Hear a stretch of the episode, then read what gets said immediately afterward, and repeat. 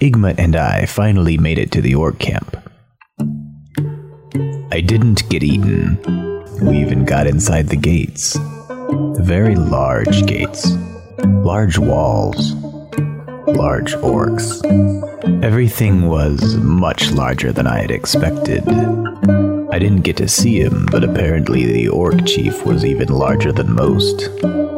They're such a savage and aggressive people. They take what they want, and the strongest among them get to keep it.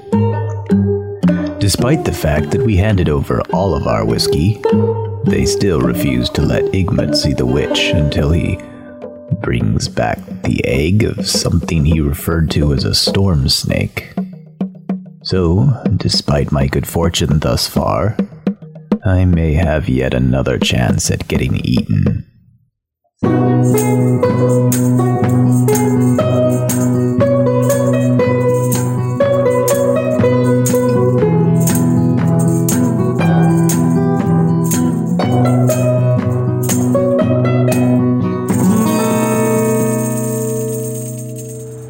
So, Igmit, do you have any idea where this basin is? Well, there's a basin maybe five, ten miles out there. I reckon that's what he is referring to, but I suppose we could double check just in case. Suppose that must be part of this ritual, is finding out what the hell they're talking about, where the hell it is. Uh, yeah, I guess we better find out on our own. How do we even know if we've located the correct snake? I'm not familiar with it, but from the sound of it, I'll know it when I see it. Some kind of crazy, crazy snake. I, I don't know. I hate to think what they would do to us if we brought back the wrong egg.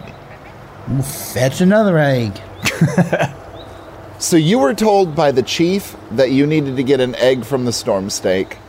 You talked to one of the orcs outside of the chief's tent, and he said that if you go down to the basin and make enough noise, you should find the snake. Okay. And go ahead and make me an insight check right now, actually. It's a 16? You know, the more that you rethink the way that he phrased it, you're pretty positive that while you might find the snake, you highly doubt that the basin itself is its layer. Like it's it might have a layer nearby or something like that, but All right. Um, I'm gonna get on my horse and um, come along now, Tom. I'm not your horse.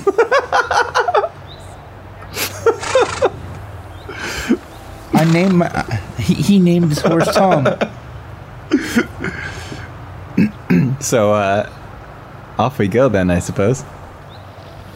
All right, so um, Igmit, you kind of you you lead uh, Tom off towards uh, basically like a westerly direction, and you're heading a little bit south because you're kind of uh, you're kind of skirting the mountains for a little bit and moving through um, through this kind of pine forest that was around the uh, the base of these mountains, and also was clear cut around the uh, around the orc camp, if you recall. Um, after you get uh, after you get a little ways, I mean maybe ten minutes of riding, you get beyond this clear cut, and you're kind of just moving through this pine forest, and it's not a bad day out. Um, you know, it's uh, like upper 70s at this point. The sun is shining, and there's a pretty decent breeze off of, uh, you know, kind of rolling down the mountains. And some of these mountains are tall enough to be snow capped.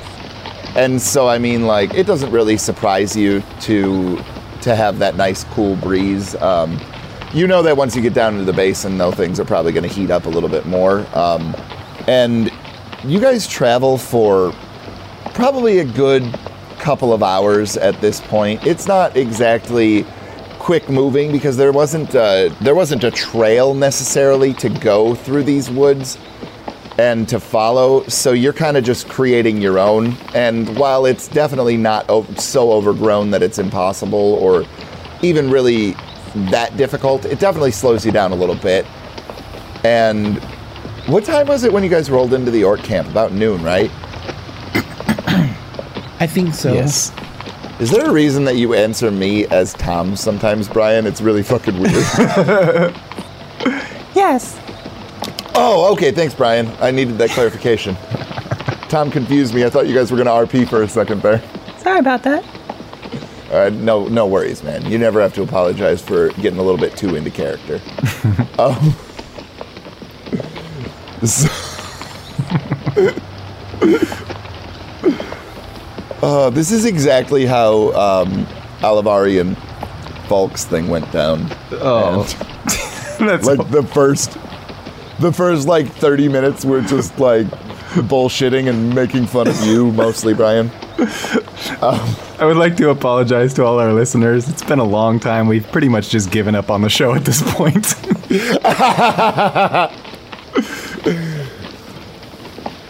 And I would say after, I would say once it's starting to get late afternoon, early evening, maybe like five o'clock or so, is when the the pine forest sort of starts to give way to more brush, and then after maybe another 30 or 40 minutes or so, it definitely you can feel or you can see the elevation is starting to go down, and uh, you can see that the the plants are becoming fewer and further between, and you're you definitely feel like you're getting close. Um, you think that probably within the next hour or so.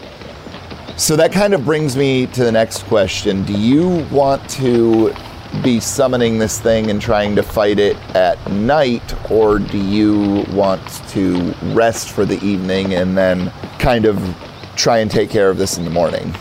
I want to rest bef- uh, the night before. You know, it's getting pretty late. I'm no expert at wrestling with snakes, but do you think it would be better if we waited until morning when it's daylight again? You're right. I, I do think bedding down for the night is a good idea, and we'll be able to see what we're dealing with. Hmm, I don't know if I'm like fighting best in the morning, but I agree. I don't want to fight a monster in the dark. No, I, I understand. Why don't we bed down in this high brush? As we start making camp, I say, um, You know, I've never seen anything quite like that orc camp before. What do you mean? Like how? It was. I don't know how to describe it. It was different. It was mm, just the way that they think, the way that they live. I I don't want to insult you in any way, but it was well a little bit barbaric for my taste. Yeah, well, it's a matter of privilege. Uh, life is hard out here, and we don't have the comforts that y'all in the Imperium have. We don't have steady supply chains. We don't have lots of water or rain. It's not the living conditions that surprised me as much as the fact that they are aggressive. They take what they want and they. Uh, it seems like a exhausting and constant power struggle. Do you think you would ever live in a place like that?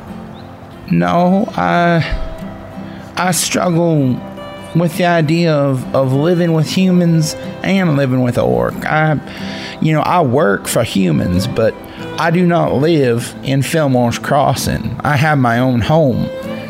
Um and what you say about how they're aggressive and how they live, well, if life was hard and you were always struggling, you might start to be harsh as well. You know, you, you can't pussyfoot around. Um, you know, you, you got to be sensible. And sometimes that means hurting people's feelings. I suppose if I had to wrestle with storm snakes as a rite of passage, I would feel similar. I'm not saying that life is inherently easy in the Imperium. I know there's plenty of crime and you know poverty there, but I, I think I think it's just different problems for for different places, and uh, folks adjust how they have to to survive. Again, I. I don't mean to come across as insulting, but I have noticed that. I don't know, it does seem difficult for you to fit in wherever you are, whether here or there. Green skin didn't tell you that day one. Yes, I suppose so. I just didn't realize, you know, we get so caught up in our own lives and our own situations sometimes. It's not easy to see things from another perspective unless you're living with it on a regular basis. well, maybe coming out west will, will teach you something. Uh, besides breaking into innocent women's homes. and Igmit kind of winks at that. Um, and so as they're, you know, putting their camp together, um, you know, Igmit keeps his eye, uh, you know, his his head on a swivel. Um, could I maybe make a I don't know. Would that be a nature check just to see if I see any any wildlife around um, or signs of of a nearby wildlife? Yeah, go ahead and make me a nature check. That's fine. 17 plus nine. Oh, oh boy. It's 26.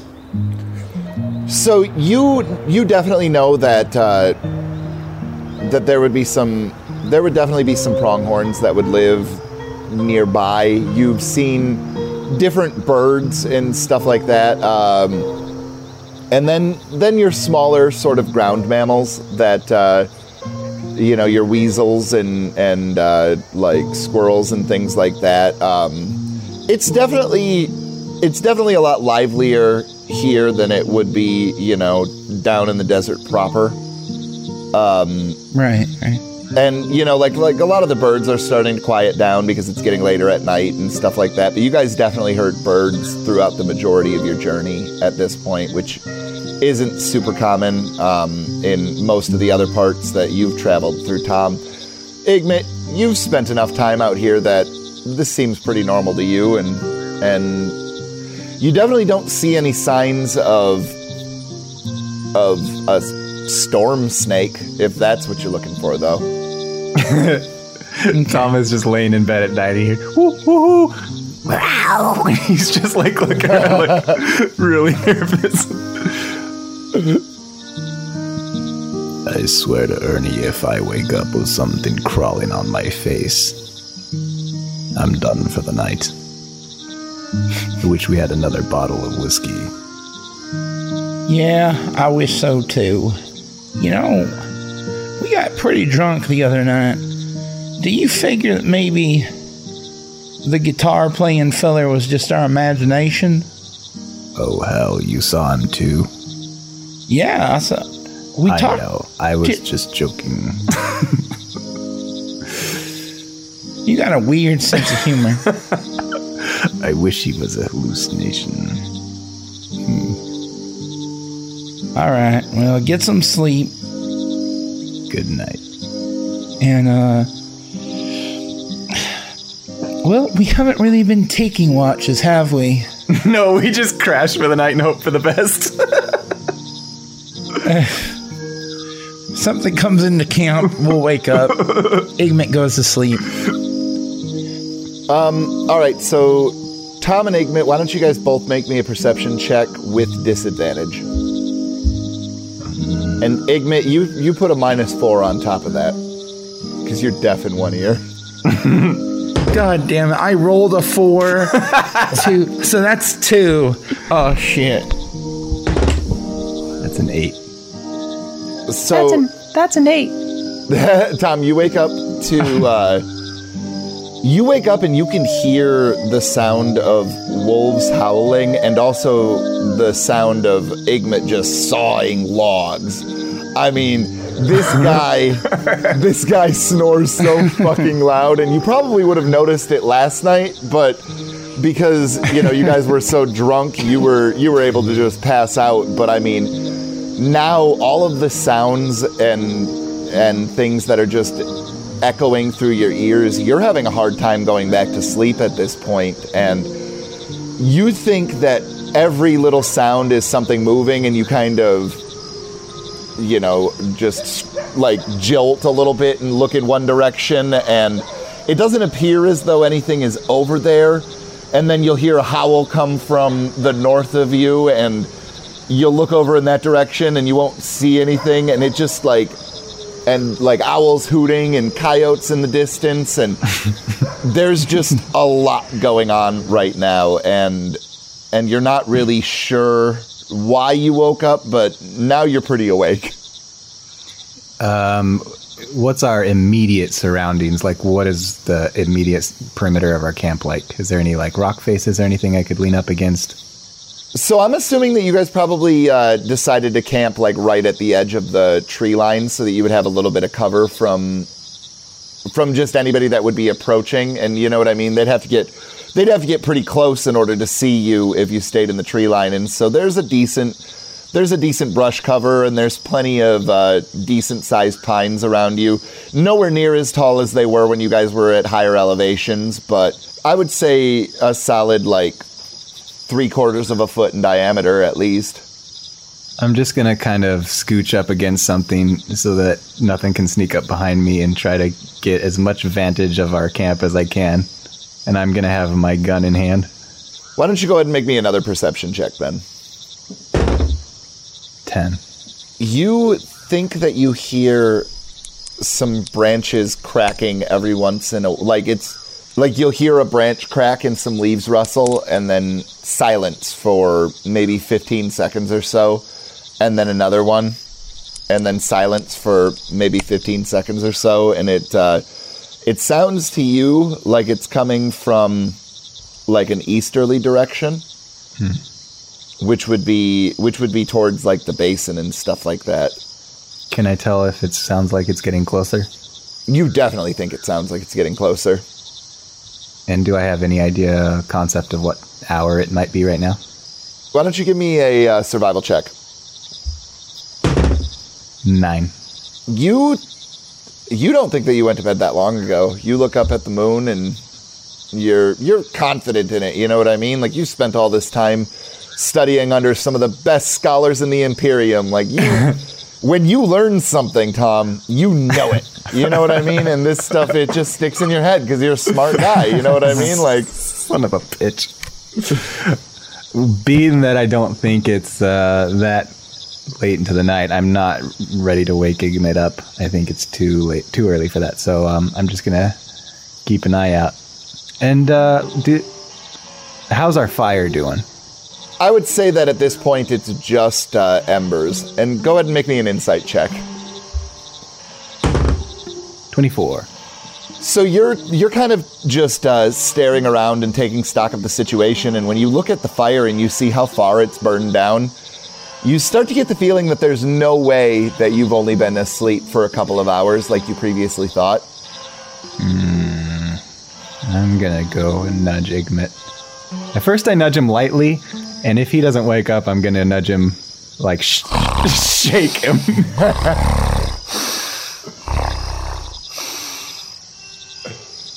Igmit. Igmit. Igmit. What what what's going on? What what is it? There's something out in the woods. I heard branches break. Are you sure you just ain't scared? You know me better than that. I'm not afraid of anything. Put some wood on the fire, and um, Igmit is going to uh, get up and grab his scattergun. Um, is there? Any, do we have a stock of wood or anything? Yeah, I would say that you guys gathered up some uh, branches and stuff and stacked them nearby the fire for uh, keeping it stoked over the evening. Being that I don't really know how to deal with fires, I just kind of throw branches on. Just randomly. No, no, damn it! You're gonna smother it like that. and I just push him out of the way and tend to it myself. Yeah, you um you get it up just enough so that there's a decent perimeter of light, but not so much that it would be visible from from long distances away. And Okay. You you hear pretty much the telltale sounds of the desert, and why don't you go ahead and make me a survival check? Right. Uh, that's a 12. So, as you're kind of just walking the perimeter of the camp and just taking stock of your area and stuff, you're pretty positive that uh, you found some coyote tracks that definitely got kind of close, but then they look like they sort of veered off. And you could follow them if you'd like to, but um, it seems to be just a lone coyote. Does it look fresh? Oh, yeah, it looks very fresh. Um, I'll, I'll follow it. I'll, I'll I'll follow him for a minute. Okay. Um, do you want to do so quietly, or are you just kind of Elmer Fudding it with your uh, scattergun sort of in your crook of your arm? Um, I'll, I'll do so stealthily, and if you want me to make a stealth check, I will. Yeah, absolutely. Please do. Okay. Igmit, hi. That is a 19. Igmit, are you out there? Did you find anything? What? Are you out there? Did you find anything?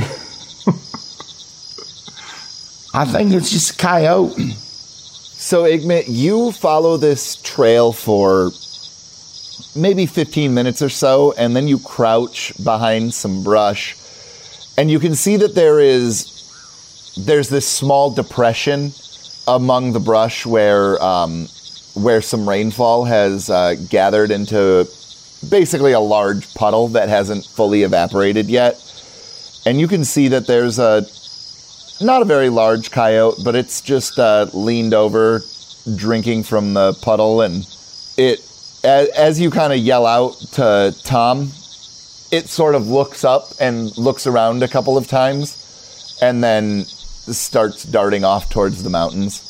Okay. Um, can I look around the pond and see if there are any other tracks besides the coyotes? Yeah, go ahead and make another survival. Okay.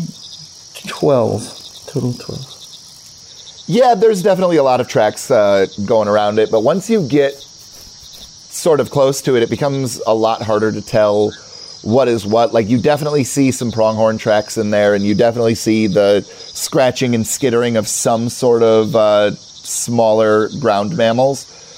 Um, but other than that, everything is sort of just so on top of each other that it's very hard to to tell the difference between them, if that makes sense. All right. Um, then I'm gonna I'm gonna walk back to camp, but uh, do so stealthily.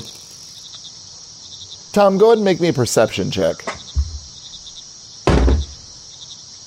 12. Yeah, you definitely do not see Igmit until he either A talks or B comes into the light. So it's up to you, Igmit, how you want to do this. All right. I'm gonna wait. I'm gonna stay like maybe 30 feet from camp, and I'm just gonna start hollering, but it's gonna be the orc cry. Oruk, oruk, oruk, and see if Tom remembers from the battle. There's a gunshot.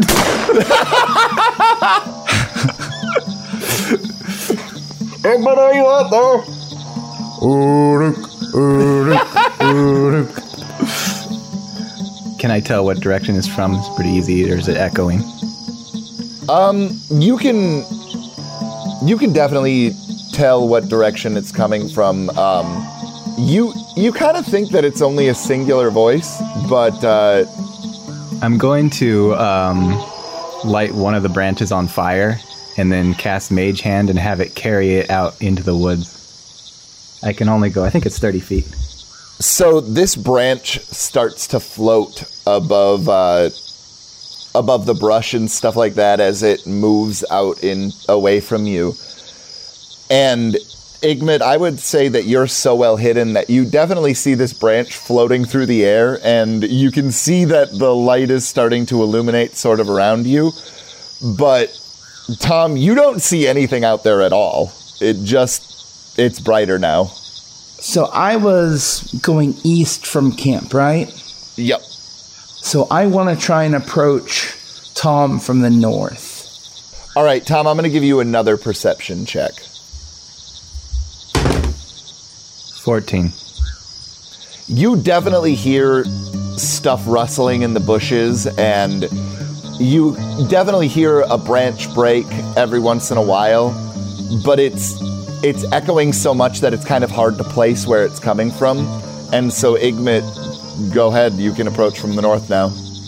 All right, I'm I'm gonna as stealthily as I can um, start to crawl my way towards the camp and um, continue with the Oruk Oruk. I'm gonna start casting light on random rocks and throwing them into the we into the forest. So Tom. so Tom, you have created a crazy perimeter of just lights and because you know some of them are landing among the foliage and stuff like it's creating these shadows that are only kind of serving to freak you out more. And so like you're looking around and the sound seems to be coming from all sorts of different directions at this point because at one point it was coming from the east and now it's coming from the north. And these shadows are now casting all around you. And even though you've lit everything up, you still can't see anything. And everything is just, it doesn't make any sense. And you don't get why this is going on. And Igman is not responding anymore. I'm gonna use thaumaturgy and start making the earth shake. And then I'm gonna use a booming voice and say, This is the voice of Ernie. Whoever's out there, you'd better leave. Igmit? How far away from him am I now? You think? I would say you're within 30 feet. I'm gonna get just uh, just right up to the cusp of of where I have cover, and uh, just watch him for a second, see what he's doing. What the fuck? You are within you are within ten feet of Tom, and you actually notice that there is one of those uh, rocks that he lit up not far away from you, and uh, it's sort of casting these shadows over the camp that uh, look a little bit ominous, but to you, it's it's it's just kind of funny, like the entire situation, and uh, and so yeah, you're about ten feet away from him at this point. Can I pick up the rock? oh, absolutely. I'm gonna pick it up and I'm gonna throw it uh, like right in his chest. Not hard, but just just enough to hit him. Why don't you make me a dexterity attack roll? All right, that is a 21. All right. So, so Tom, you see those shadows start to move over the camp, and they're just dancing to the south of you.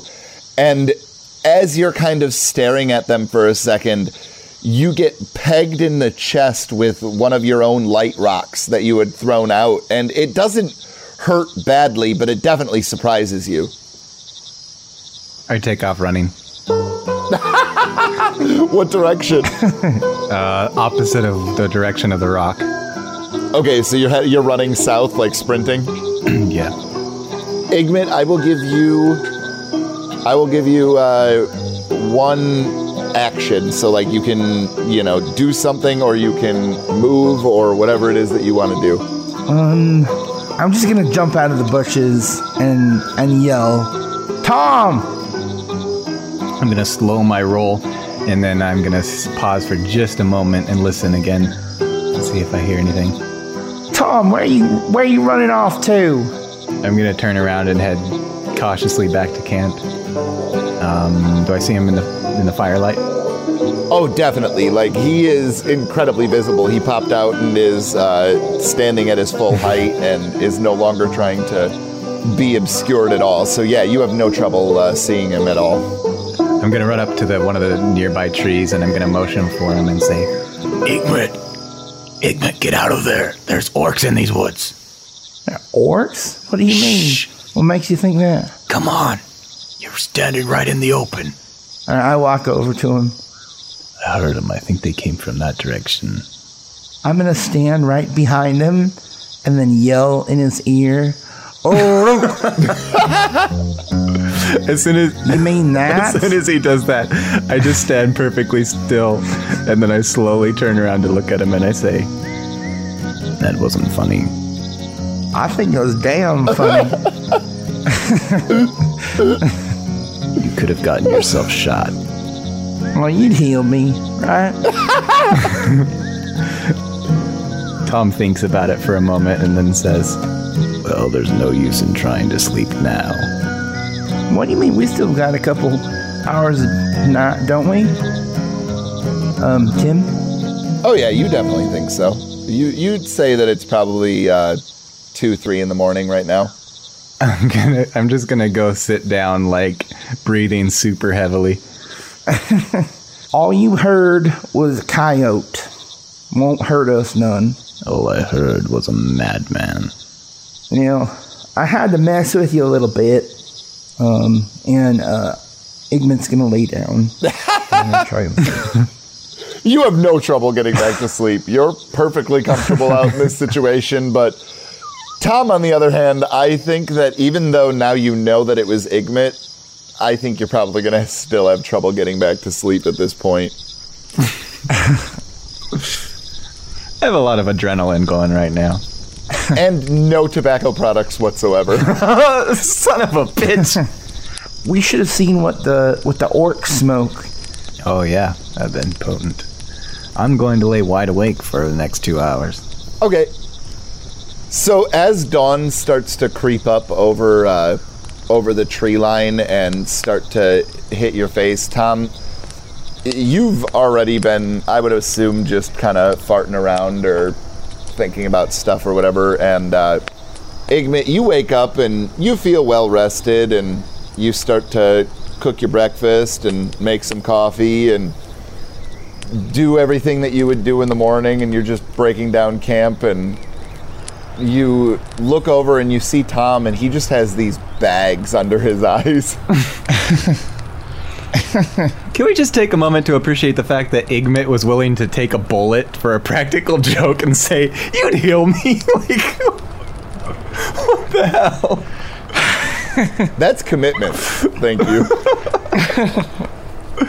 Um, since uh, since I had nothing else to do, I'm assuming I got up early and attempted to make breakfast, but it was probably something as stupid as like, I don't know, heating up. Uh, if if we have any like beef jerky or something like that, just like, warming it up. so okay, Igmit that's the disaster that you wake up to. Like, uh, you wake up and Tom just has a fuckload of coffee grounds in a pot of boiling water, and sitting right next to the fire is is a a cheesecloth that you had specifically for the purpose of straining out the coffee grounds so you didn't have to pick your teeth after you got done drinking. Tom, did your mama cook all your meals for you back in the Imperium? I didn't have a mother. Then what is this mess? I made coffee, I made some jerky, and we've got this towel to wash when we're done.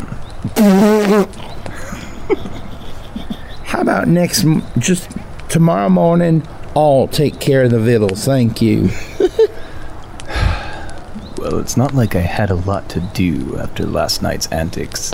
I still can't believe that that rattled you so much. I wasn't rattled. I was concerned for your well being. You weren't answering me, you know.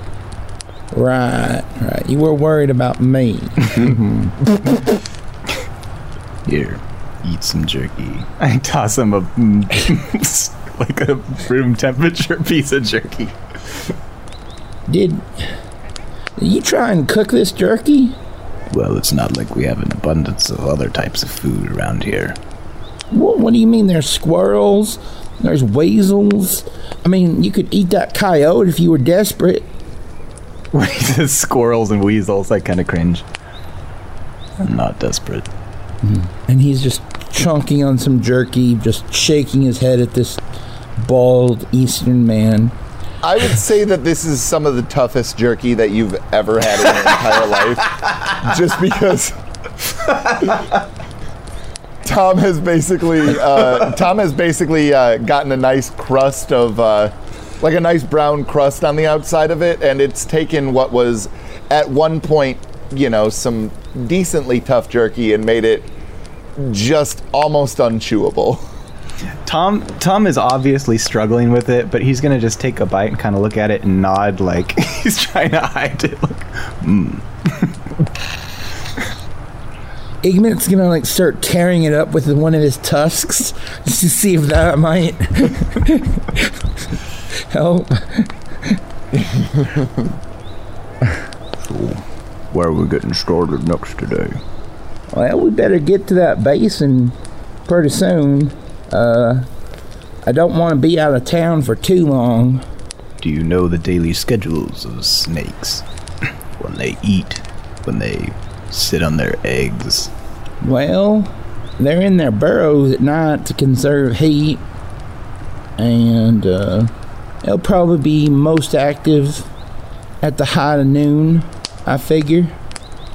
Yeah, uh, we're gonna break camp, I guess. Okay. So it takes you guys about two hours to get down there, and so I would say at this point it's maybe 9:30 in the morning, rolling up on 10 soon.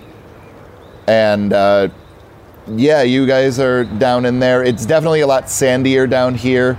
It's already starting to get pretty warm, even this early in the morning. Um, the sand is, it's not hot enough that you can feel it through your boots, but as you're sort of uh, trying to just track and take stock of the situation, you can feel that uh, that it's going to be a hot one, just with how much the sand has already heated up and uh, the fact that Okay. everything in the distance is starting to get that hazy look as the morning drags on.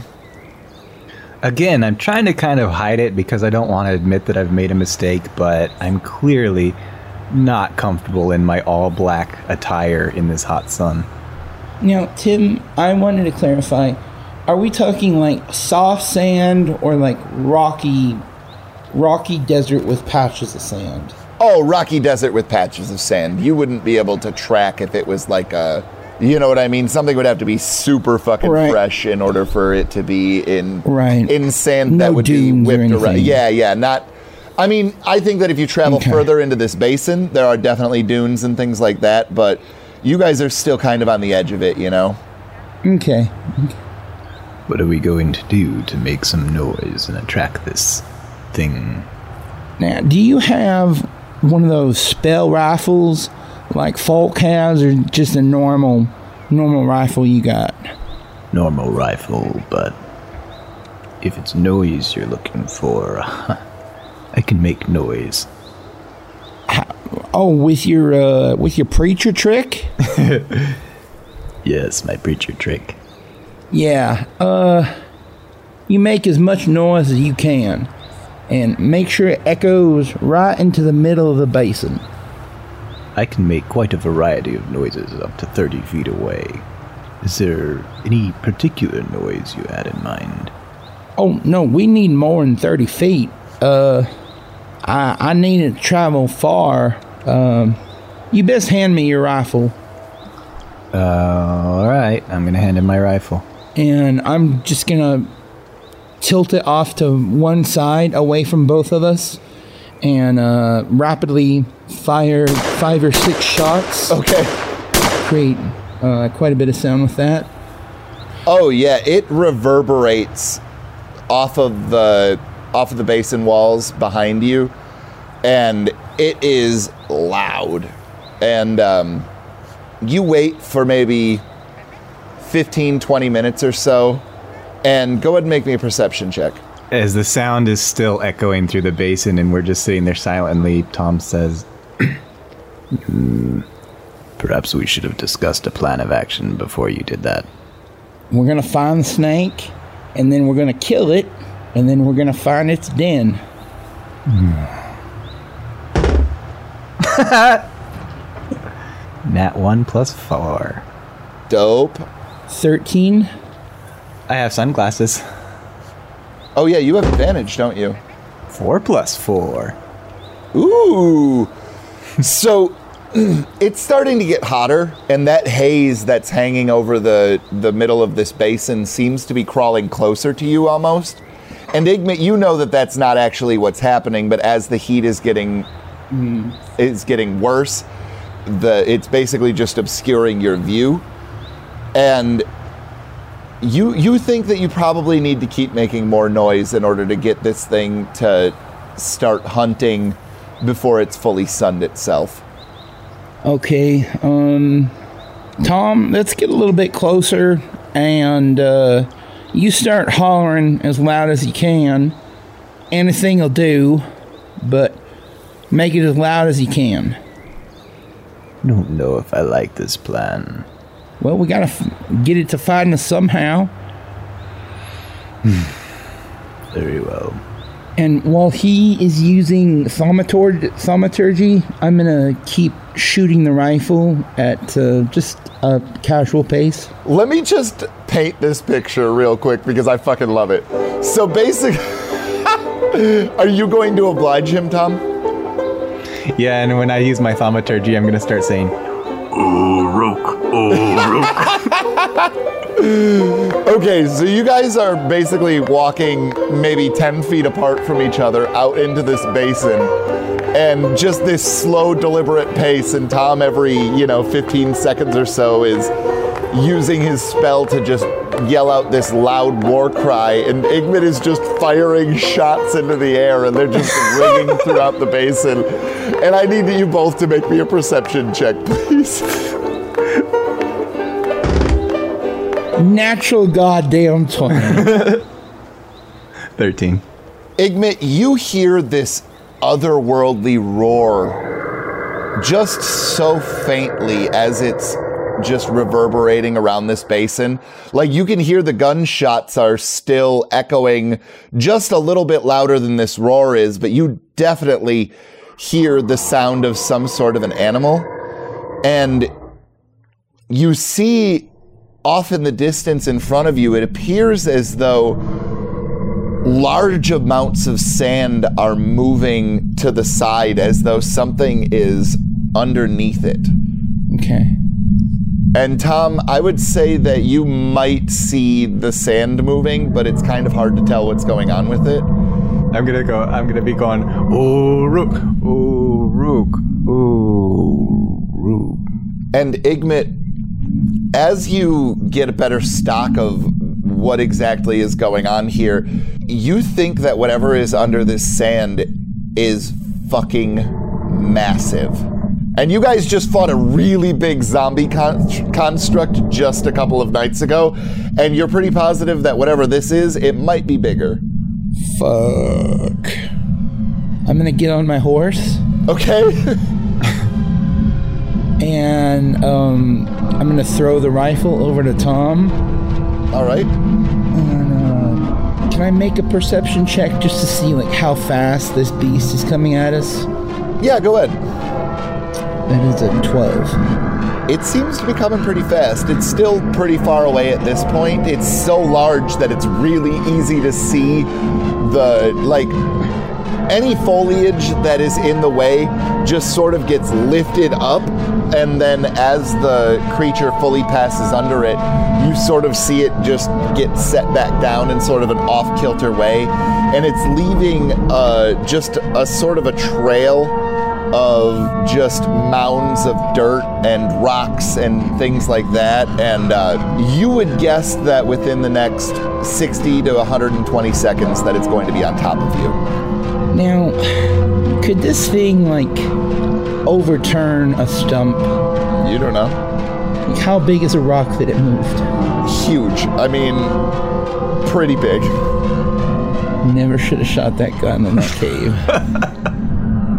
um, Igmit's gonna ride right for it, Okay. and uh, he's gonna pull out his bow Okay.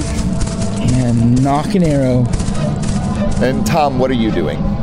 I'm gonna pull the last two sticks of dynamite out of my bag and kind of wedge them inside my the back of my belt, and then uh, I'm not gonna follow Igmit at full speed, but I am gonna kind of trail behind him, and um, I have some spells I'd like to ready, but uh, I just gotta read them real quick. But um, that's what I'm doing. I'm just kind of keeping pace behind Igmit. Okay, so Igmit, when as you're getting closer to this thing, the mound becomes smaller, and you would assume that that's because maybe it went a little bit deeper.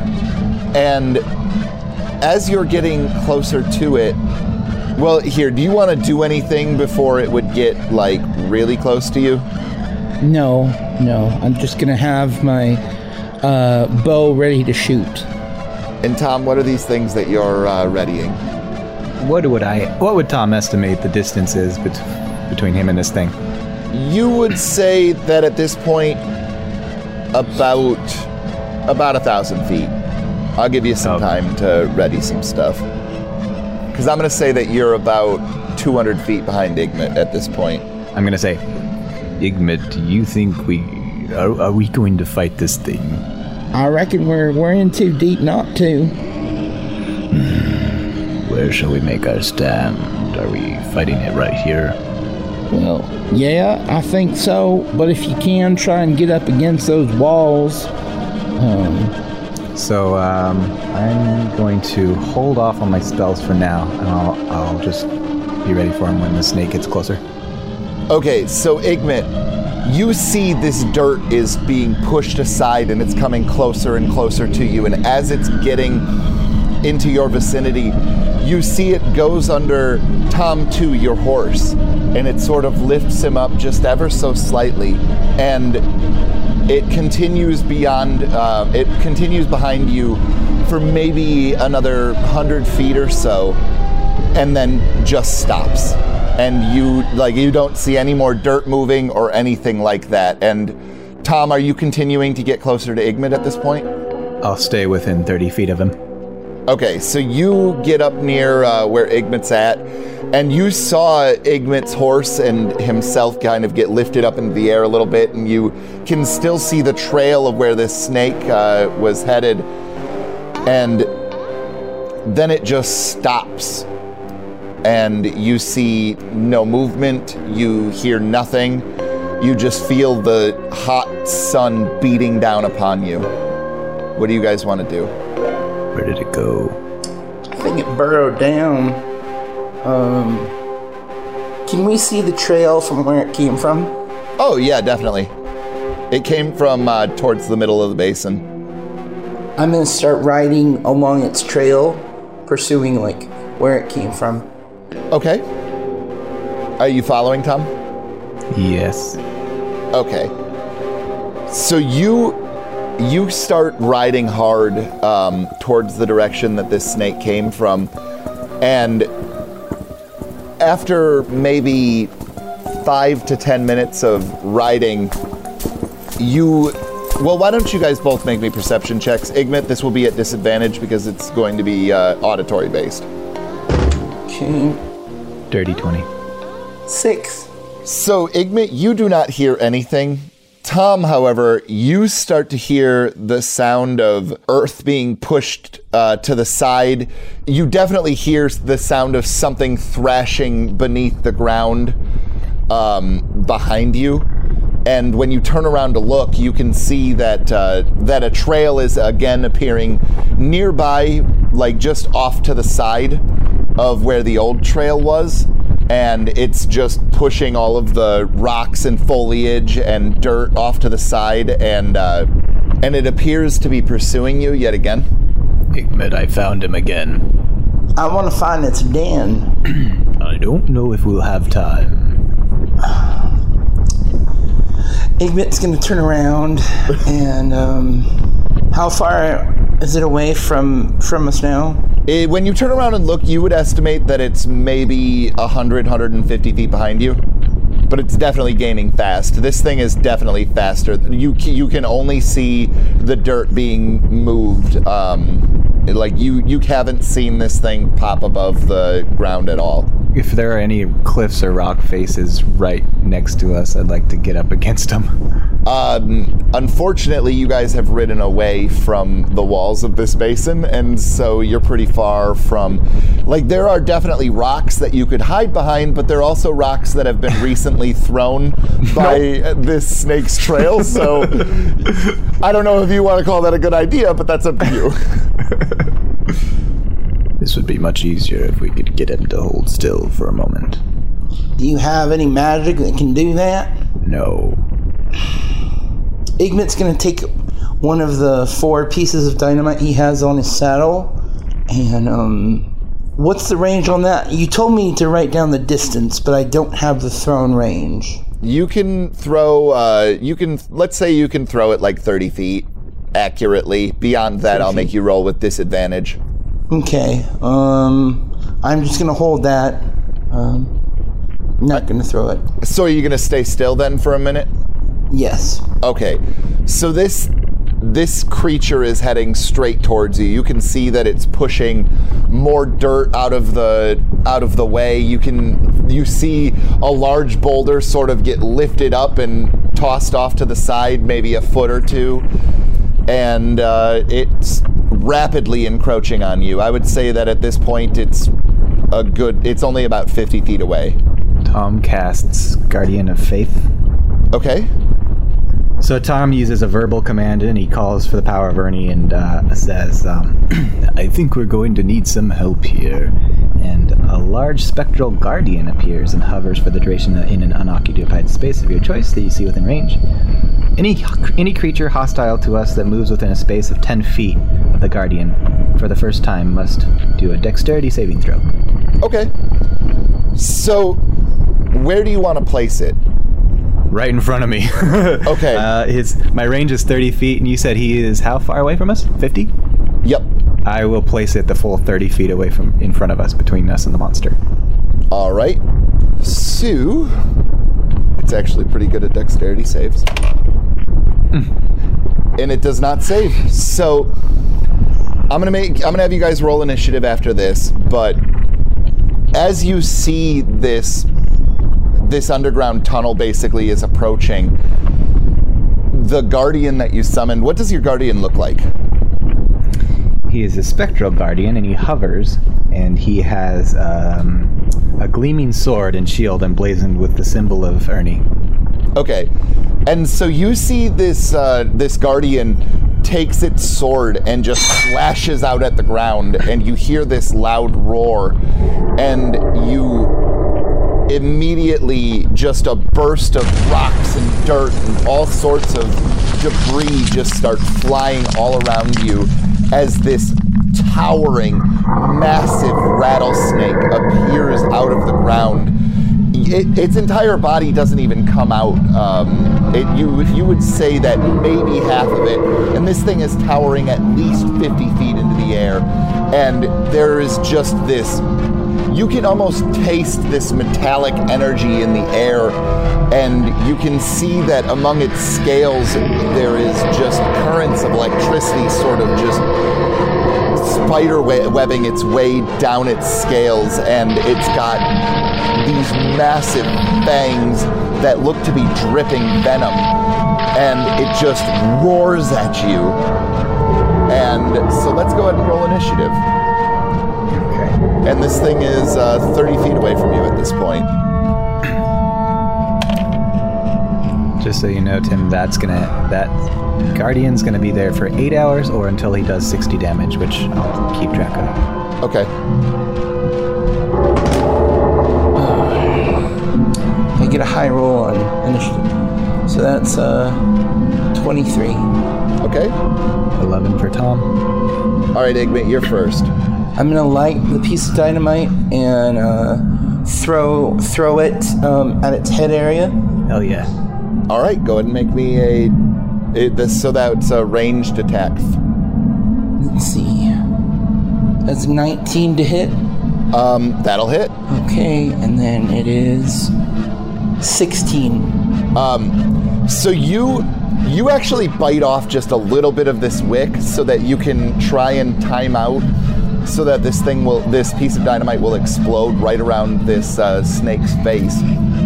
And you reach back with a grunt. You hurl this piece of dynamite as far as you can and you watch it sail end over end into the air and as it it like bounces off of the head of this snake and it gets maybe a foot or two away from it and then explodes sending this snake reeling and screaming and shaking around violently and that will be do you want to move Yes, I want to move my full movement uh, away, but um, going away from it.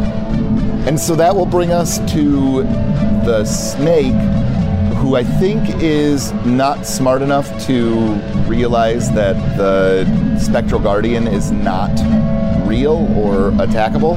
And so I think it's just going to try and bite the Spectral Guardian, which is not going to do anything, but is probably going to do some damage to it.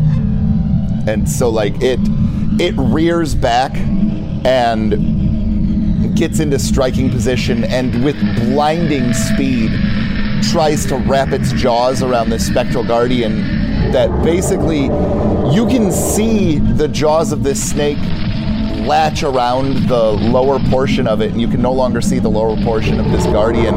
But you do see it just smack down with this sword and a little bit of the light of ernie sort of uh, appears out and it's not really as bright as it would be if it were dark out um, but you can definitely see this snake sort of reel back a little bit but lightning crackles all around it and all around the spectral guardian and it's sort of like shakes its head around confused and then continues to move forward at you, Tom. And so as it's lunging forward towards you, Tom, you see that the uh, the entire body of this snake has come out of the ground, and you would estimate that at at a whole, it's probably about seventy, maybe sixty-five feet long and it whips its tail around. And I'm going to go ahead and deal that last uh, 20 damage from the Spectral Guardian so that I don't have to keep remembering this thing. That's three hits. Yeah, that's all three hits. And it will. Does a 15 hit your armor class? No. So you see that on the end of this uh, thing's tail, it's got like these weird metal plates that are sort of stacked up on each other. And it makes this rattling sound as it's whipping out towards you, and you can feel the static in the air. It sort of makes the it sort of makes the hair on your arms and chest stand on end, and you can just smell ozone in the air, and you just barely duck underneath it as it whips up uh, above you. And so that will bring us to your turn, Tom. Okay. This thing is right on top of you. Tom, Tom, it's Falk. Are, are you there? hmm? What the? I pull out my communicator and I say, "I'm a little busy right now." As I'm trying to, I'm trying to like, I'm trying to like juggle the communicator and to stick a dynamite at the same time. I'm like biting it with my teeth and like, this is hardly the time. No, no, this will be. This will be quick, I swear. It's just like a, a quick thing. It's like a riddle or something. I, I know you are good with those, or at least I think you are. What do you want? And I, uh, I rip the piece of dynamite off, and then I struggle to get a match out. You ever heard of a Eastern Promise? We, we just found this thing. It says, um, "Bring forth the Eastern Promise of renewal." It just made me think of, uh, you know, you you know all that religious stuff. I manage to strike a match and start trying to light this thing as I say, Doesn't ring any bells. You don't have any more context than that.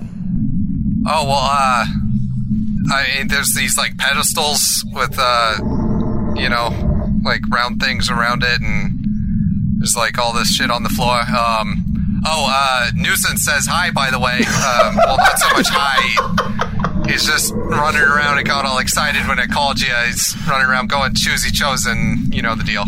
What the fuck are you doing, Tom? I finally managed to get this stupid thing to light, and then it dawns on me that I better throw this quick. So I, I, I go to throw it, and I accidentally throw my communicator. and then I drop the dynamite and start running. Oh man. Um, so you take your 30 feet of movement backwards. Yeah. So uh, what I need you to do though is make me a dexterity saving throw, please. Okay. 14. Okay. So you turn your horse and just spur it as hard as you can in the other direction. And you hear, you feel just the force of this explosion and it takes you off of your horse and you sort of tumble through the sand a few times and you take you take one point of damage um, as you do this Um, but you also hear this snake just screeches out again, and you hear it writhing against the sand and bashing itself against uh, rocks and things like that. And uh, Falk, the last thing that you hear is just a loud explosion on your communicator. and actually, I need you to. Actually, I want you to roll it for me, Tom. I'm going to give you a 15% chance that you just uh, blew up your communicator. and so uh, you call high or low and then roll percentage. High. 62. Okay, you're good. You'll be able to find it later. Maybe. Igmit, it is your turn. You're like 10 feet away from this massive snake. He's gonna rage, and um, he's gonna throw a tomahawk. Well, pull it up off my hip and throw a tomahawk um, at the snake. All right, go ahead. Okay, that's a dirty twenty. Nice. All right, go ahead and roll damage. Okay, that's sixteen damage. As you see what this snake just did to Tom, your blood just begins to boil. Your veins begin to bulge and your muscles just begin to tighten and your vision becomes blurry on the outsides of it and it's almost like you have tunnel vision and it starts to turn just a tint of red as you pull your tomahawk from your belt and bring your arm back, your muscles just ready to release and deal as much damage as humanly possible or orcishly possible, I guess, in this situation. And you release it, and it buries the head of this uh, tomahawk deep into the scales of this snake, and it rears back, and you can see that its attention is fully focused on you. And if you could ever pick any moment that you wanted an enemy fully focused on you, it's right now because you want nothing more than to kill this thing. So that will bring us to the storm snake, who is going to rear back and it is going to try and bite you. And I'm going to need you. Well, actually, I'll see if it hits first. Oh, fuck, that's a natural 20. Damn. I need you to roll me a constitution saving throw, please, Igmit. 18. Okay, so 18 does save. And so for piercing, 32, and then two lightning damage. And that's after my raging No, having no. it. So you have the Okay. 32. The lightning damage is always going to be straight up, though, okay? Okay, and then can I use my uncanny dodge on one turn to have it again, or does that not stack? No, you can you can absolutely do that. And so you would bring it to from 16 then to 8 damage. Um, but then you Eight still take plus 2 lightning. lightning. Yep. Okay. So then it will do a tail attack against you. Um, that's a 19 to hit. Yep. All right, and so that will be. And I need another Constitution saving throw from you, please. 16. That also saves. So you take. It'll be 14 piercing damage and 5 lightning. So 7 piercing and 5 lightning. Oof. Okay. Okay. so Igmit, just to kind of give you a sense of what happens here. So the head of this snake is fighting you from the front, and it goes in and it clamps down. It, like it doesn't, it doesn't like uh, pierce you fully with either of its fangs because the size of these fangs would impale you completely. But it does capture one of your arms in it for a second, and you've got a huge bruise where it clamped down on it, and you can sort of see that there's these singed hairs and sort of blackened skin where the lightning went into your body. And as you kind of get ready for another bite attack from behind you, the tail comes in and connects with the small of your back, and again shocks you a little bit and, and puts another huge bruise onto your back. And it's almost as though you're surrounded by this snake, you know what I mean? So, like, it's fighting you with its head on one side and its tail on the other. And then that will bring us to uh, Tom's turn. Can I get in 30 feet of uh, Igmit? Yes, absolutely. But I will say though that it, to get within 30 feet of Igmit, it will put you pretty damn close to this snake. Tom kind of hurries over to um, to get within range of Igmit, and then he says, That was good, but we're not done yet. We could use some more help if you're still out there. he's going to try and cast aid on both of us, my, myself and uh, Igmit, and it should. Tom, does a 19 hit your armor class? Yeah. Okay, so uh, you can continue doing what you're doing. That's fine. But I need you to also make me a constitution saving throw. okay. Igmit and I both get our maximum and current hit points boosted by five for the next eight hours. All right, so you guys uh, both have five temporary hit points. Nice. What's the result of that uh, con save there, uh, Brian? That's a five. Okay, so as you get within 15 feet of this snake, which is an important number, and that's why I'm telling you that, its tail whips out at you, Tom, and it connects directly to the side of you as you get this spell off. And you're going to take 14 points of bludgeoning damage. You're also going to take uh, six points of lightning damage, and you are stunned. And so next turn, you will not be able to do anything, um, and that so that will last for one round. And so, like as it connects with you, you feel the lightning rack your body, and you're thrown off to the side a little bit, and you're sort of just on the ground twitching, and you're trying to get control over your body, but your muscles are just not responding. And that will bring us to Igmit's turn. You're mano a mano with this guy now. Can I see, like, can I tell if this snake has taken much damage? I mean, is he looking even like a dent is in him? I mean, you can see that there's some decent wounds on him. You know, you saw where the Spectral Guardian uh, slashed sort of deep into this creature, and also you can see your tomahawk that's buried into the side, sort of below its head area, and its entire face and snout is fairly blackened from both explosions. But it also Okay, seems um, pretty vigorously fighting you at this point as well.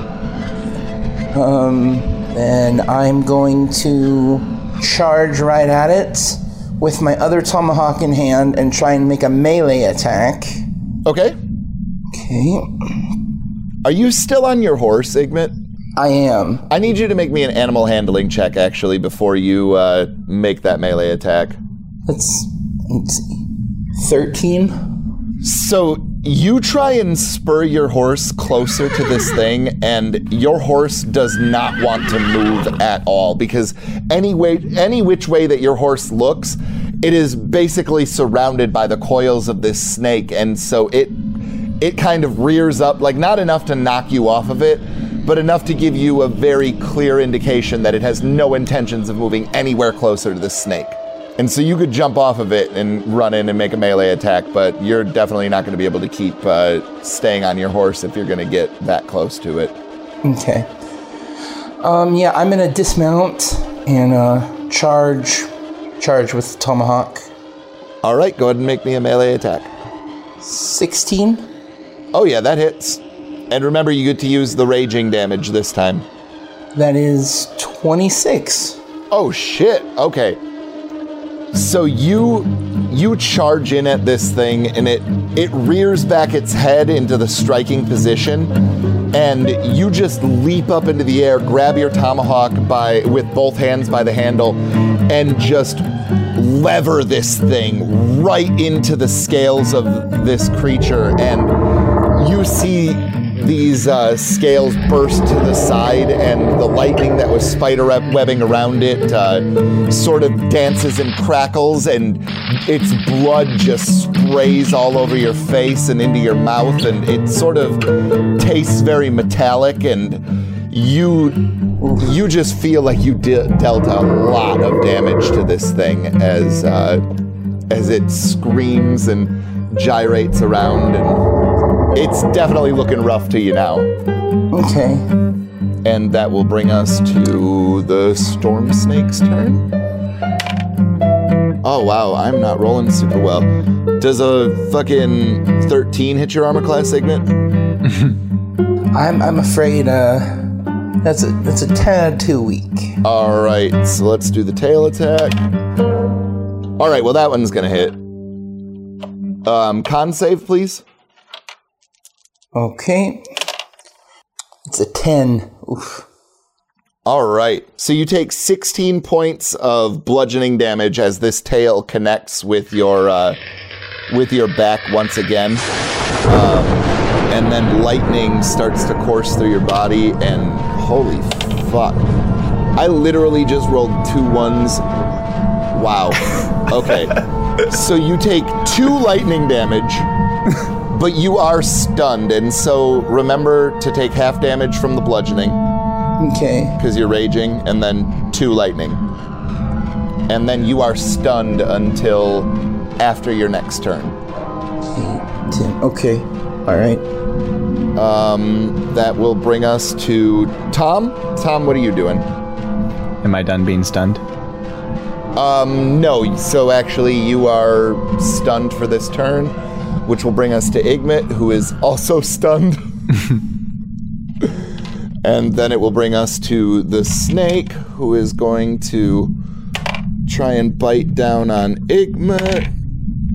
And that will hit. Wow. So the first one with advantage definitely hits. The second one, I rolled a three and then a five. So. what the fuck? Igmit, you will take. Um, that is 11 points of bludgeoning damage. And. Wow, one lightning again. All right. So this snake, this time it does clamp down on you, and one of its fangs pierces through your leg, Igmit, and it doesn't break any bone, but part of your quad has a massive hole in it at this point, and Oh lord. you are you are feeling rough and you're trying to react and to to flinch at these things that are happening to you but your body is just it just seems to be locked in place and then that will bring us to Tom's turn Being that this is an era where there isn't an abundance of wall outlets and electricity, Tom has never really been shocked before outside of static electricity, so he's rather puzzled and he kind of dazedly gets up and puts his hat on and says, um, he kind of mutters, That wasn't very useful. Do you have any more angels? And he casts Spirit Guardians. I call forth spirits to protect me. They flit around a distance of 15 feet. If the snake is starts his turn or enters into my space, he has to do a wisdom saving throw. all right uh Igmit you are currently prone and very very pissed off and very very hurt and you have a massive snake that's looming above you what would you like to do Igmit's just gonna lay his head back for a second and Tom, can you hear me? Yes. This son of a bitch kills me. You make sure it doesn't eat me, you hear? Do what I, I'll do what I can. Igmit Yazi might be a son of a bitch, but he ain't gonna be Snake Chow.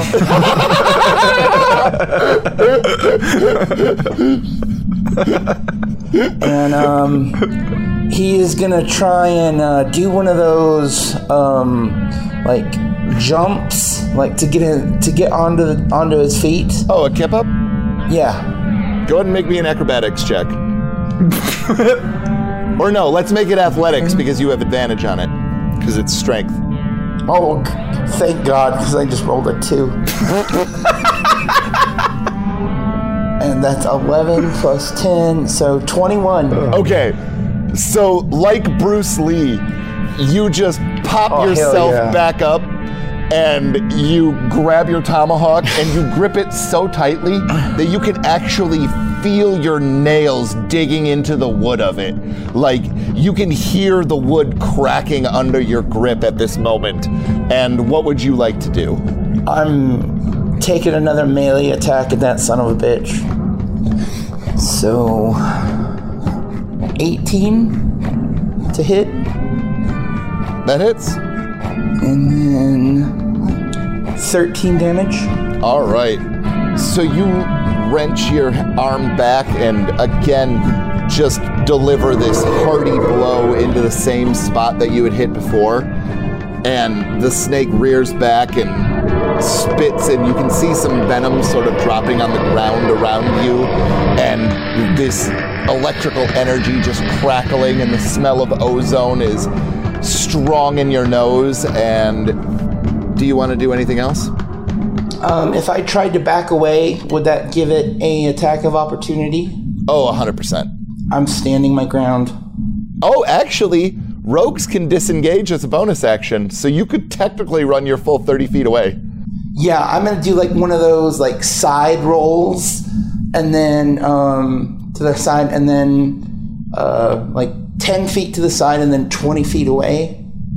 All right, so basically, the way that this thing is positioned, there's only one exit from the coils, and so you roll away as its jaws go to clamp down on you again, and they just barely miss. You can feel its hot breath on you as you're rolling, and you come up in perfect stride, start sprinting away from this thing, and you turn around and kind of get yourself into a better position.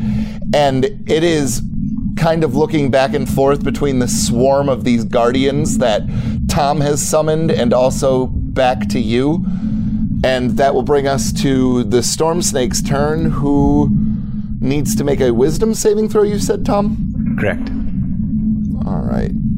Oh, well, luckily for you, minus four to his wisdom. Yeah, no, that doesn't pass.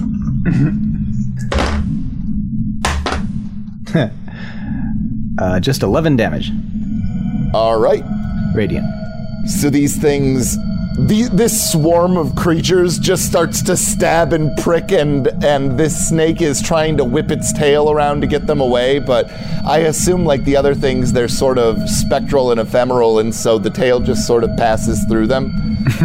and uh, so, actually, I'm going to have it roll with disadvantage because it's going to continue to slash it or slap its tail at uh, these guardians that you uh, have summoned but I'm going to give it disadvantage to accidentally hit you in the process, Tom. And so that will be a 17 against your armor class. 18. Oh, you son of a bit. So, like, this thing is just flailing around, and, like, you can see the way that its tail is winding up. And so you get ready to duck if it should happen to get close. And just as you think that thought, its tail just whips within inches of your face, and you kind of get wide-eyed for a moment, and uh, then it is going to it's going to squirm forward at you, Igmit, and I will. Oh wait, no, you're only holding a gun, Tom. Never mind. Uh, Igmit, 15 on your armor class. Doesn't hit. Are you fucking kidding me? According to this, it's 17. Well, that's bullshit. And so, like, now that you've gotten yourself sort of in a more open position, this snake slithers towards you a little bit and it rears back to strike. And as it gets its jaws open, you dive headlong into another roll and it just snaps into the sand and comes back with a mouthful of dirt. And it shakes its head violently and roars into the air. And uh, that will bring us to your turn, Tom. His face is close to Igmit, but his body's further away, correct?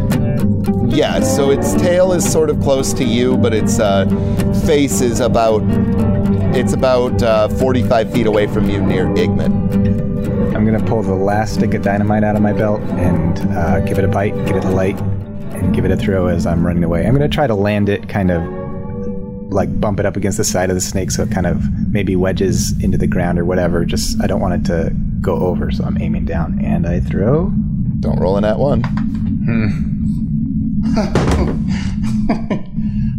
well, it's a 10. Um, so I think that, uh, again, you're going to feel the pressure from the explosion and it's probably going to knock you back a little bit, um, like a Michael Bay movie.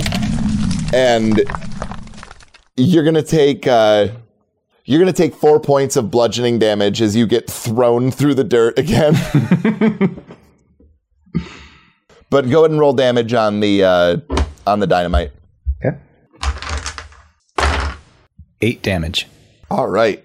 So it seems incredibly focused on Igmit. Like the you see the dynamite explode at, at the body of this snake, and it sort of writhes in pain a little bit, and you can see the charred scales and some exposed flesh underneath it that's singed and burning, and you can definitely smell this kind of acrid flesh burning, and it's it's definitely uh, it definitely seems to have done some damage to it, but uh, it's very focused on Igmit at this point. And so, Igmit, it is your turn. I'm gonna put down my tomahawk and I'm gonna pull out my scattergun and I'm gonna aim right for the bastard face.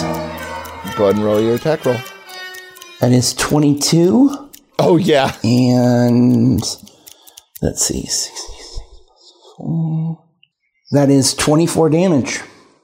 You level your scattergun and you pull the trigger and smoke and fire erupts from the barrel of it. And you can see the flesh tearing off of its face as these BBs fly into it. And I mean, a great majority of it because it's far enough away that the pattern had some time to spread out. And it shakes and writhes in pain. And it will be its turn. And I think. I think I need you to make me an athletics check, Igmit, and you do have advantage because you're still mm. raging. Okay. And you've got to beat a 27. Oof. well, thank God, because I just rolled an 18 plus 10. So that is a 28. this thing like rears back and you see it open up its maw like its jaw sort of unhinges a little bit and it lunges straight towards you. And as it goes to try and swallow you you grab onto both of its fangs and press your feet into its lower jaws and just fight it off as it's trying to close them onto you. And you sort of do a springboard and release its fangs and jump backwards at the same time as its jaws snap shut and you narrowly avoid being swallowed. And okay. then it's going to oh do i need to make another wisdom saving throw tom? If you started in range of the 15 feet. oh yeah definitely. So let me do that real quick before i do the attack. Oh shit um so that's a 19 minus 4 is 15 You take half as much damage. Let me roll that real quick.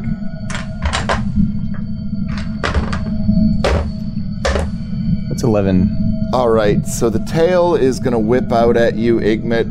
And so I need you to make me a constitution saving throw, please, Igmit. Okay. 14. Um, that will save. So you are going to take. So it's going to be 24 bludgeoning damage and 6 lightning. Okay. Igmit's looking rough. No, I, I kind of figured this thing. Uh, this thing cracks you yet again in your back, and you can hear the sound of a couple of your ribs breaking as it connects with you, and your muscles spasm as this lightning shoots through your body, and it basically feels like every time that this happens, it basically feels like somebody is is bludgeoning you with the biggest bat that you've ever been hit with in your entire life. And I would think that Igmit's, probably been hit with a few bats in his life. yeah. and so that will bring us to Tom. Tom kind of scrambles back to his feet after uh, the dynamite incident, and he pulls out his rifle and he just takes a shot. All right, go ahead and roll. Ugh, nine attack. Uh, yeah, that does not hit. okay, so here's how I'm going to describe what just happened. So you are you are you were laying in the sand, and you sort of scramble up and you whip your rifle off of your back, and rather than taking time to aim it, you figure that being quick is probably your best bet, and you kind of just fire it off into the air, and then just probably have that trademark wide-eyed look that Tom regularly gets, and then that will bring us to you, Igmit. Um, how does jumping work? Um, I have 30 feet of movement just walking or running. So jumping is athletics. Um, how much movement would I have if I tried to jump? Like climb onto the snake, jump onto the snake. Oh yeah, you can absolutely do that. So it would be an athletics check uh, to jump on there, and then an athletics check to climb up, and you have advantage on both of those. Okay. So the f- the acrobatics is It's not acrobatics. 17. It's athletics. oh.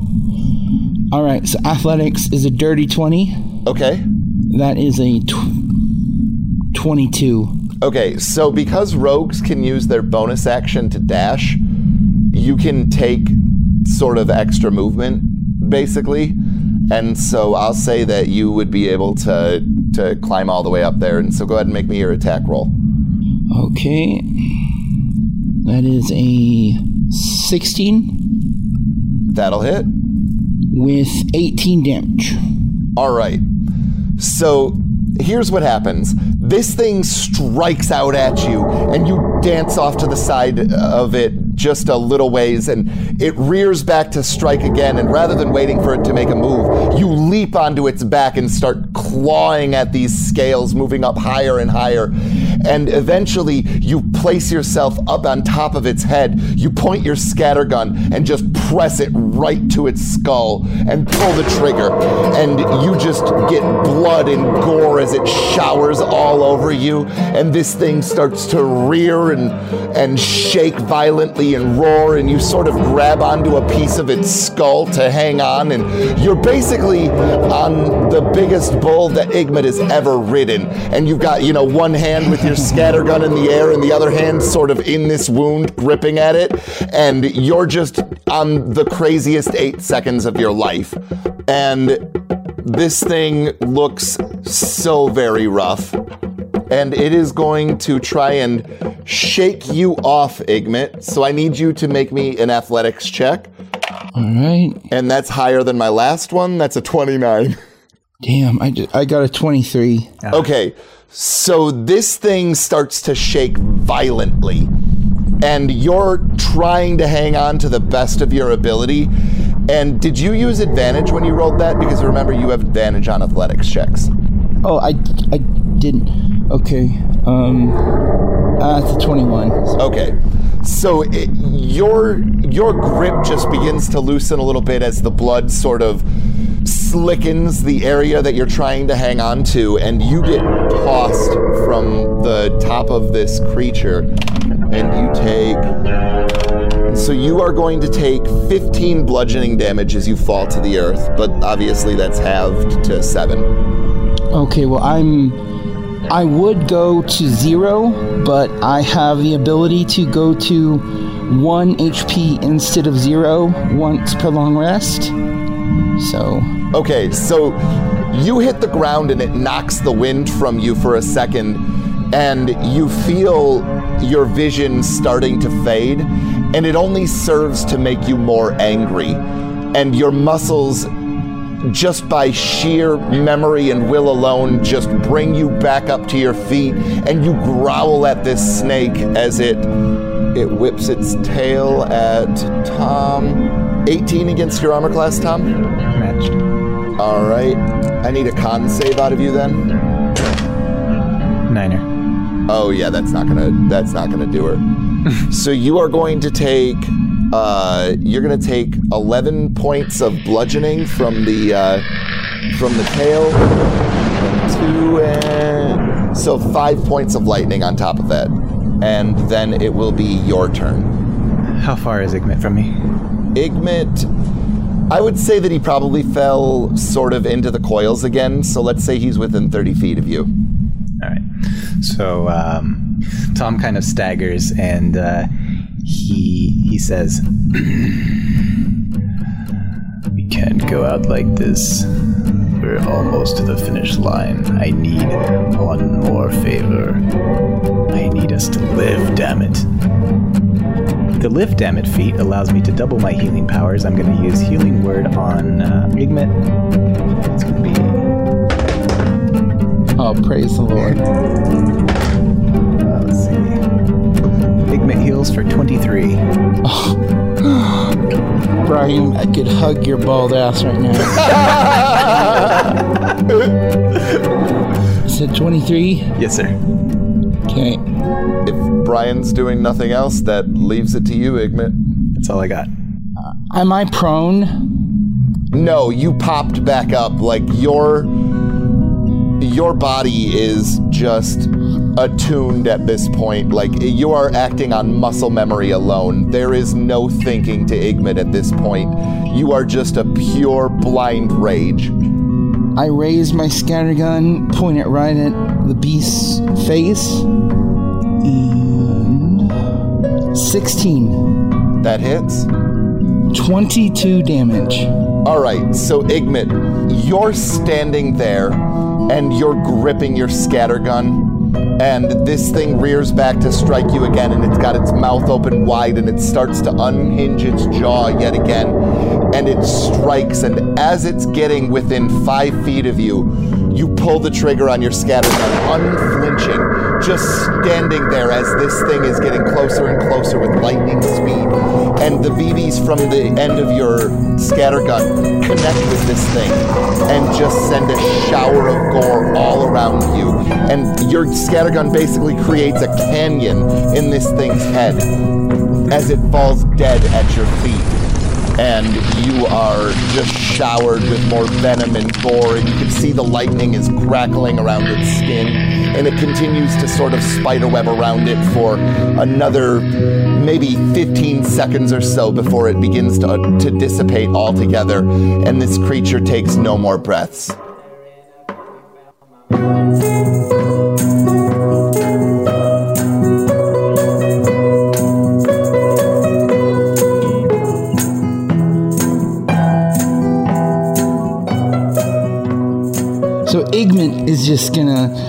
Start running around in a circle, like kicking his feet up, you know, and he just shouts, Woo! and and just does the sand people with his scattergun and just goes ham, you know, blood just coating him, you know, kicking around in this circle, just you know, three sheets to the wind, doesn't care that he almost died, you know, he's done it. Uh, Tom is not rejoicing. He's standing there with his hands on his knees, panting.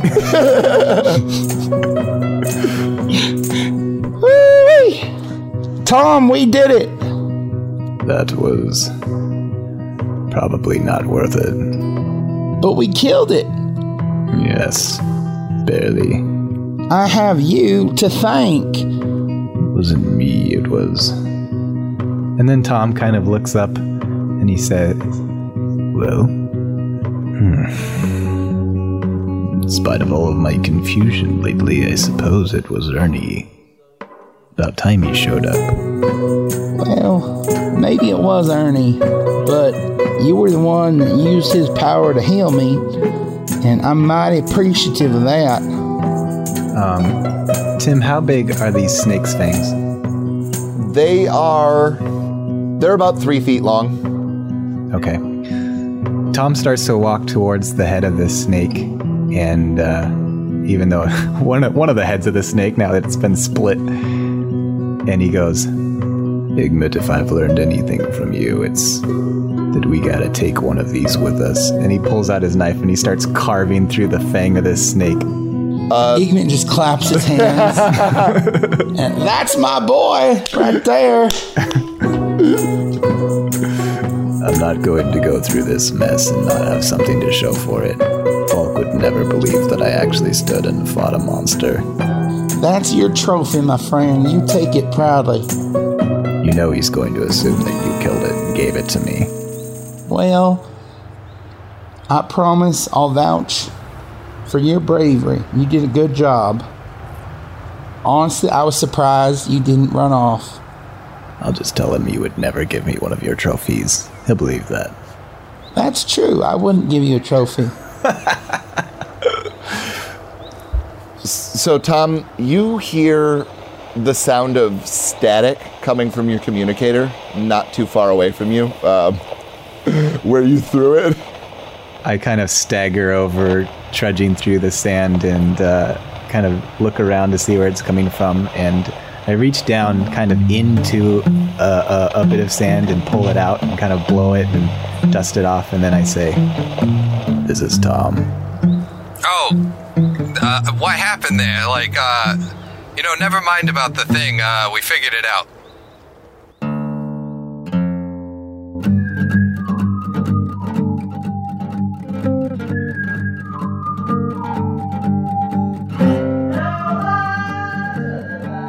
Keep it locked to the end of this episode to hear a short improv sketch we did with So Matty Games on his live show, So Chatty with Matty. Want more LCP D&D? All our info and content can be found through lcpdnd.com. If you like the show and you'd like to support us, you can share the show with friends or on social media. You can review us on Apple Podcasts, Podbean, or wherever you listen. You can pledge any amount of money at patreon.com slash lcpdnd. And you can buy LCP merch at sonerdwear.com slash lcp. Regardless of whether you do these things or not, we would love to have you join our Discord server where we chat, post memes, and even play D&D together. Come play with us. The Discord link is in our episode descriptions as well as on our website. You can follow the show on Twitter at LCPDND. Tim Demuse, our DM, is Ida Grab Your Gun. Chris Riley, who plays Falk, is Chris Riley LCP. Wesley Sullivan, who plays Igmit, is Wide Wide Wes. Our guest was Kim, who played Alavari, and she is Metz Girl. That's M E T Z Girl. She can be found primarily on the two podcasts Beholder's Eye and Service Desk. And I, Brian Bridges, the player of Tom, can be found on Twitter as at ManlyBrian and on Instagram as Brian underscore Bridges. And that's all for this episode. Until next time, may Ernie bless you, keep you, and make his face shine upon you. May he lift up his countenance upon you and give you peace. In the Witchgrave Covenant, like many other fantasy realms, it's the heroes that save the day. Slaying dragons, rescuing villages, delving dungeons, they're the people you go to when evil is afoot in the land. Ever wonder what happens when those heroes aren't around? Sometimes, when sinister forces are at work, the only people you've got to call on are the town doctor, I'm not going to lie to you, this is going to hurt. that crazy lady who raises mules, They have to be glossy at all times. and the gnome kid that runs the dispensary. You know Big Milo down at Newbridge? He's got mules as well. That's right. It's time for the NPCs to step up and save the day. I think I killed some. I did kill someone. You were healing trauma on one of the most renowned highwaymen in the area. also true, but Ain't no mule, that's a donkey. What? Or maybe they'll just make everything worse. The Session Tapes, Children of the Covenant. Fridays at www.thesessiontapes.com. Also available on iTunes, Spotify, Google Podcasts, or wherever you get your podcasts. What happens when four DMs who never get a chance to play become friends? Well, they all take turns DMing for each other in their own stories. Cameron from the Coventry podcast, Rich and Cam from Filling in the Gaps, and the one and only Adam from the Roaring Trainers have joined forces to start the DM's Treehouse. Join us up in the Treehouse for Poke World, a game run by Adam where the players play as Pokemon, The West, a game run by Cam, which is a cowboy style game set in an alternate timeline world, the Ascent, a traditional D&D game run by myself, Rich, and Heritage, a teenage superhero game run by Cameron that will make you feel like never before. At the end of the day, we're four great friends and great DMs having a good time, and we hope you guys will too. You can join us up in the treehouse by finding us on Twitter, iTunes, Spotify, and wherever you find podcasts by searching The DM's Treehouse.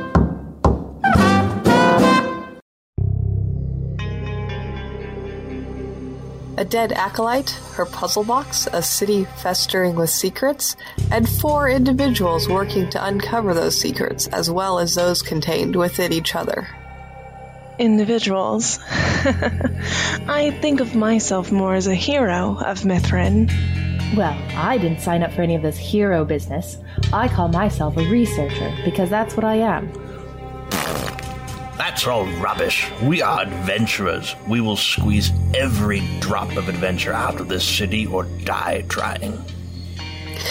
Join us on the adventure by listening to Little Realms, a Dungeon Dragons 5e actual play podcast, and by following us on Twitter at PodRealms. May your journey be Journey successful. successful. Damn it, Candace. what? Well, folks, I'm back, and I appreciate you sticking around. As you probably know, sonerdwear.com slash LCP is the place where you can buy our merch, and by using the promo code LCP at checkout, you can get 10% off your entire purchase. What you might not be aware of, unless you're into the TTRPG networking circles, is that So Nerdwear is run by So Matty Games, and he has a couple weekly live shows on Twitch. One is a place where he can talk to DMs about various DMing topics, and the other is his weekend chat show where he talks to a group of people about whatever. Recently, Chris and Tim and Kim and I jumped on there to shoot the shit, and a spontaneous improv session broke out. So I'm about to play that for you now. If you want to listen to the entire show we had with Matty, you can jump on twitch.tv slash so Matty Games. Matty is M A T T Y, and Games is spelled with a Z at the end. Navigate to his events tab, click on past events, and find So Chatty with Matty episode 39 with LCP D&D. It aired on September 28th. All right, let's get this shit show started.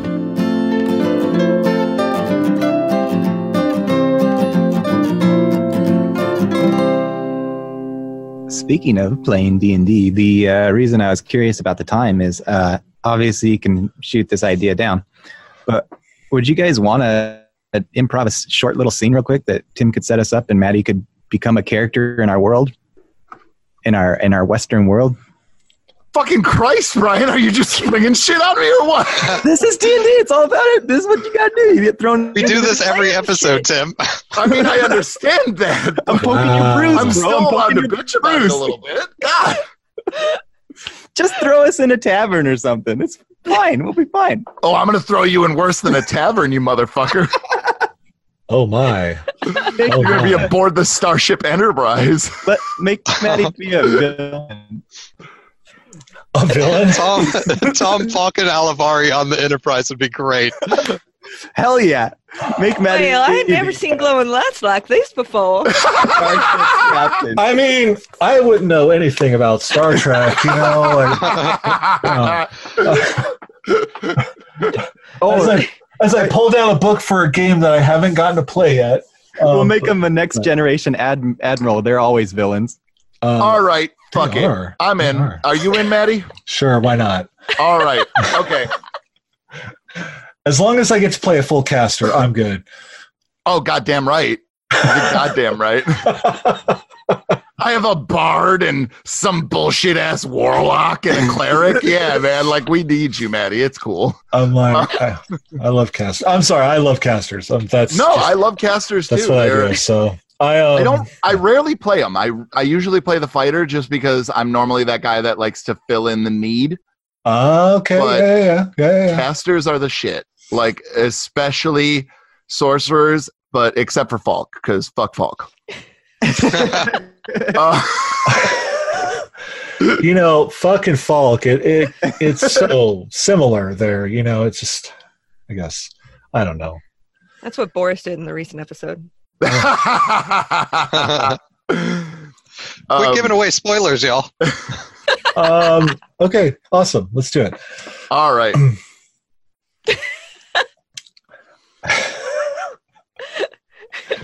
Ridiculous expectations from Brian on how fast Tim can throw a thing together. All right. So, Saw it here first, folks. uh, Tom, you walk into into this shop, right? And there is this guy who's standing behind the counter, and he's got like sort of this pale face, and his canines look like they might come just a little bit below, but they're sort of filed to a flat, um, a flat evenness with the rest of his teeth. And he sort of grins at you, and he's got a bolero tie on, and you can see that there are just all sorts of accoutrements for sale around him. And he looks at you and goes, "Hey, uh, what can I do for you there? What can I do?" I'm eyeing his teeth as I. Uh, it's it's it's almost like when somebody has an eye that doesn't quite line up. he can't stop looking at it. I'm gonna go up to him and I'm gonna say, uh, "I was just looking for some supplies, specifically cigars. Do you happen to have any of those?" Ding! Bell rings. Who's walking in next? Well, Tom, I haven't seen you in an age. Ah, the demon. You Yes, still stuck on that after all the things I've done for you? Dang, The bell rings, and somebody else walks in. What? Huh?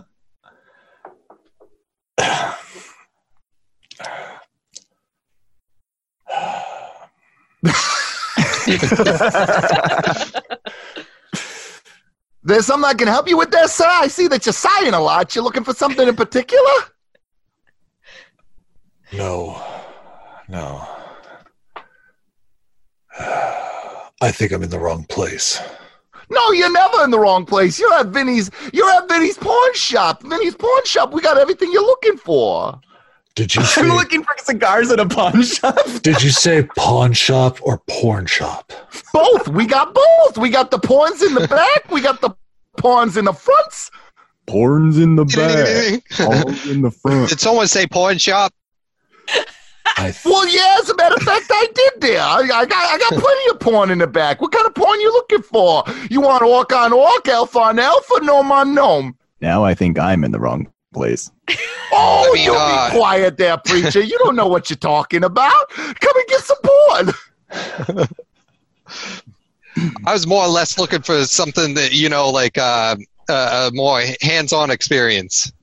Like, uh, maybe We don't Uh. offer hand jobs here, but there's a massage parlor down the road. You know, if you go if you go three blocks, you turn down Barovia Ave, you can uh, find a nice little massage parlor. I could take you back oh, that to sounds my- great. I'll, I'll still like kind of look around while I'm in here. Um, you know, What is happening? Well, Hulk, you know that my mom's got got girls down there. If you want to come on over to the, uh oh, what did I call it? If you want to come on over to the Sultry Demon, we we got some girls. If you want someone, Obviously, the demon lady has contacts in that department. my mom, my mama ran a, a brothel slash bar. Of course, I got contacts. now they don't let me in there anymore. Um, like you know those that that awful business with the the rash that broke out, and uh, yeah, I don't think I can show my face around there anymore. Was that you? Oh my goodness! I mean, I'm not saying that it was me. It Wait, just are you you know saying that that I you got was- I had to take the fall for it because Was you know in when they were charge of the you was responsible for the Impetigo breakout of 1914? I had a rash on my face for a week. I'm at a loss for words. Uh, you know, Falk, when we were in the canyon, you and I shared water from that flask. Am I going to catch anything? you're the one who I got it from. I bet. you and your dirty ass mouth. Well, get, getting your uh, ass on your mouth, that'll definitely cause some kind of rash. I, I don't recommend it. Um, I- it's really not that bad.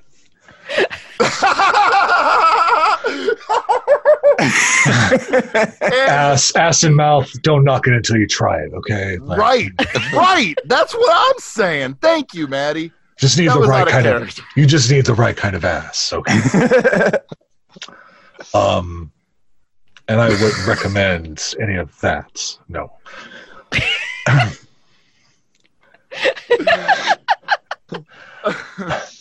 uh, I was.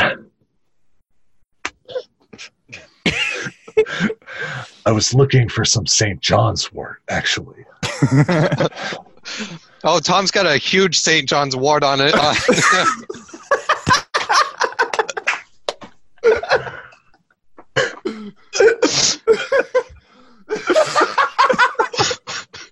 That what that bump on his arm is. I wasn't talking about his arm. Um, Even obviously. A baby arm, more like it. oh my goodness. Well, you all seem to know each other very well. All right. We could, we could get to know each other as if you wanted. Oh, really? Well, you know, I'm just saying, because if you're looking for St. John's warts, I only got some wolfsbane. But if we, you know, marry them together, merge them, and the whole thing, it probably won't help you at all. But, you know, you could buy it. Was it oh really that you said or orally? Oh, you know, you, you got to listen a little bit closer there, fella. and scene. Hey, yeah. That's that's good. That was fun. This is crazy. I love it.